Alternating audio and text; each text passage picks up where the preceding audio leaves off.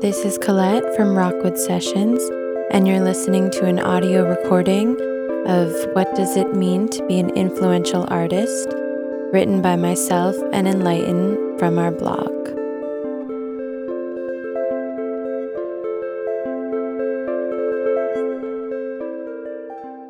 When we lived in Boston, we used to go to weekly ciphers, often on Saturday nights in an alley in Central Square.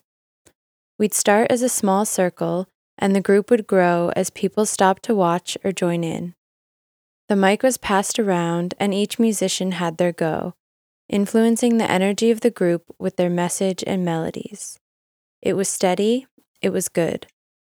Then there was usually one person grabbing the mic and letting it all go who'd captivate the crowd in a way no one else could. This person uplifted everyone to their frequency. They had it. Sometimes it's hard to tell what it actually is, but you feel it when you see it in someone. They can touch something in your soul in a way not many can. So, what is it? What makes some artists so great? We've spent some time on this question and have looked at artists who have enduring influence, and this is our attempt to understand why they have such impact. Our conjecture is that what it takes to be an influential artist comes down to a hypersensitive awareness of oneself and one's surroundings, self discipline, and charisma, the ability to inspire devotion in others. We were reading a book on Basquiat and found a quote that sums it up perfectly. He had this hypersensitive antenna up and pulled words and images out of the air, out of the TV, the radio, the stereo, the conversation. He believed in the magic of the moment, a cosmic synergy that the attuned spirit could harness and make visible. He was a magician. Glenn O'Brien. A great artist lives in full engagement with reality. They live in the present, they find magic in the mundane, and maintain a curious mind and a sense of wonder. They are dedicated truth seekers and go to the depths, becoming researchers on human emotions, connections, and energy. At the source of their artistry is a need to understand themselves and the world around them. They become masters at channeling the abstract, giving it shape and form. Self discipline is the ability to control one's feelings and overcome one's weaknesses, the ability to pursue what one thinks is right despite temptations to abandon it. It's pretty self explanatory. You're not always going to be motivated. It's not always going to be fun and inspired, but you have to do it anyway. In the words of Shia LaBeouf and Nike, just do it.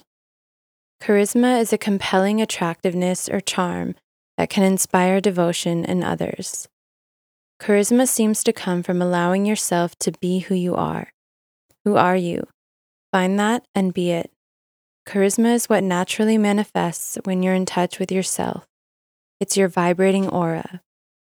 People being their most authentic selves have the greatest chance at connecting with others.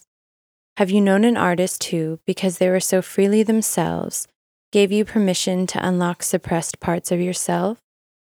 Andre 3000's exploration of groove and use of unique cadences in Hey Ya were bold and controversial in hip hop in the late 2000s. He reshaped the role of rapper by instead becoming a multidimensional artist, singing, dancing, and making fashion statements that broke the mold and inspired a generation. Harry Potter had kids lining up outside of bookstores and libraries to devour the latest books. We grew up with wizards and dementors and a world of magic. Imagination was cool, and J.K. Rowling gave us the framework to explore the magic and imagination within ourselves. Charisma is what makes the artist and the art timeless. It's what keeps us reading, listening, and affected for decades. Art has the ability to transform us. Great art and artists guide us back to ourselves, create communities, provide an outlet for self expression, and give life flavor. To quote James Baldwin, I remember standing on a street corner with the black painter Beauford Delaney down in the village, waiting for the light to change, and he pointed down and said, Look, I looked, and all I saw was the water. And he said, Look again, which I did, and I saw oil on the water and the city reflected in the puddle. It was a great revelation to me. I can't explain it. He taught me how to see and how to trust what I saw. Painters have often taught writers how to see, and once you've had that experience, you see differently.